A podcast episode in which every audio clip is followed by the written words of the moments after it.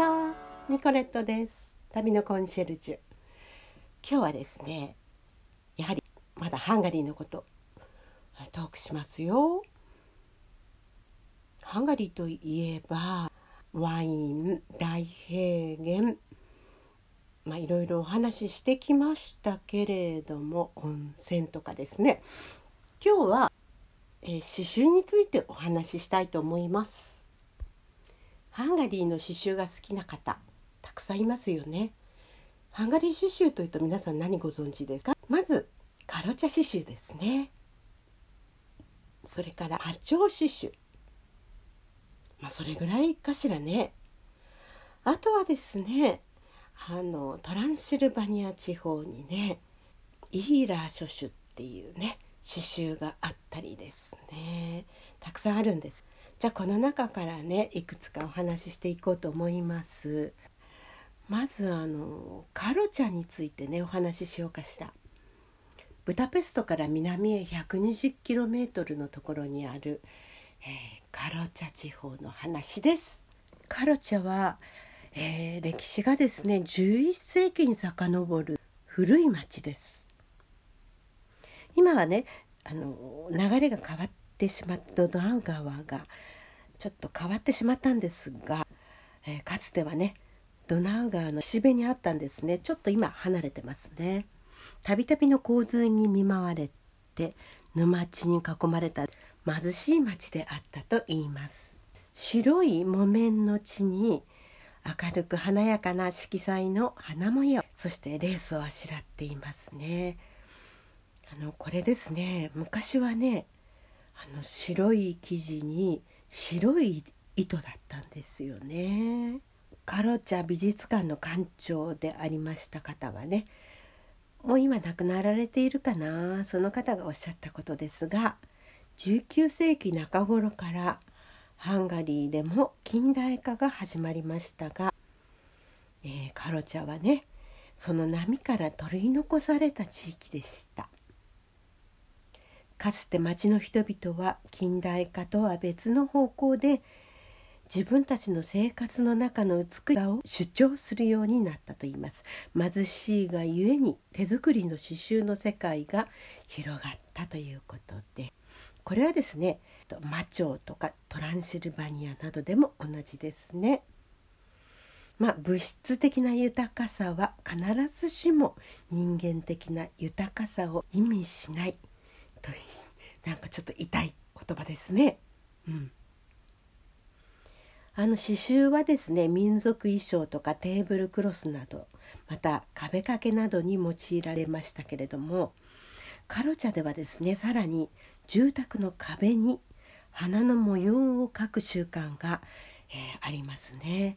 だいたいその壁に絵を描く方は女の方が多いんですけれどもねその壁画はねプロではなくて農民の画家があの描くことが多いんですね。あの復活祭の時には卵にね絵を描いたりなさいますね。これはカロチャだけじゃなくてハンガリー国中ですけれどもね。私があのブダペストで仕事をしていました時に近所の通りをねプラプラと散歩していたらあのショーウィンドウっていうか綺麗なね詩を展示してあるアパートがあったんですね。そして御用の方はここをあののベルをしてくださいってあったのでベルをしてみたんですね。そしたら「どうぞ」ってことで入れてくださったんですね。古いアパートのずっと上の方の階ですけれどもね。でそこに行ってみましたらね60は過ぎてたでしょうかね。あのご婦人がねあの細々とあの布にね刺繍をしてらっしゃって「ちょっと見せてください」って言ったら見せてくださってでねご自分がねお作りになった作品もたくさん見せてくださいました。でその中からね素敵なのをね何枚か購入したんですけれどもそういうあのお店じゃないんですよ普通の方がね自分の住宅で刺繍を作って販売してるんですね。それで私はねあのブラウスを作ってもらえないかしらって言ったらいいですよって言うんですね。でね私専用のねあの襟元というかそこにねカロチャ風の刺繍をねしていただいたんですよ。もうそれはね宝物でね今もずっとしまってありますけれどもねでその方はねもう私の素人の私からの目から見てもね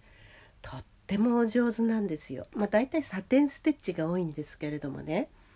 私なんかがサテンステッチをすると周りがねちょっとデコボコしちゃうんですけれどもそのご婦人のね刺した刺繍っていうのはもう見事に綺麗に揃っているんですよ。それでもう絶対この方に刺繍をしていただきたいと思って作ってもらったんですけれどもね。それでねあのソモルというハンガリー語で悲しいっていう意味なんですけれども紫とか薄いピンクなどを使った刺繍はねソモルって言われてましてねまあ悲しい刺繍色の刺繍っていうわけですけど、まあ、日本人は割と好きですよね。で私もそのソモルのあの色合いであの刺繍をしてもらいました。それでねあのある時ですねあの刺繍を教えてもらえないかしらって言いましたら「あいいですよどうぞ来て」って言って言われて、えー、お邪魔したんですね。それであの刺繍の枠をつけてそれででその方がデザインしたあのデザイン画にね刺繍を刺していくのを教えていただいたんですけれどもその時ねそのお友達も来てましてねでいろいろねあのお茶を出してくださったりお菓子を出してくださったりいろいろおしゃべりしてねすごい楽しいひとときを過ごしたんですけれどもで私はね帰る時にあのじゃあお礼をしますからいくらお払いしたらいいですか?」って言ったらね「いらない」って言うんですよ。すごい申し訳ないと思ったんだけれども、まあ、それならということでお言葉に甘えてねあれでその後ですねお土産にですねご自分がデザインなさった刺繍の絵とかですねその他ねあの布にねこのようにしてあの下絵を描くんですよっていうね見本を示してくださったりそのための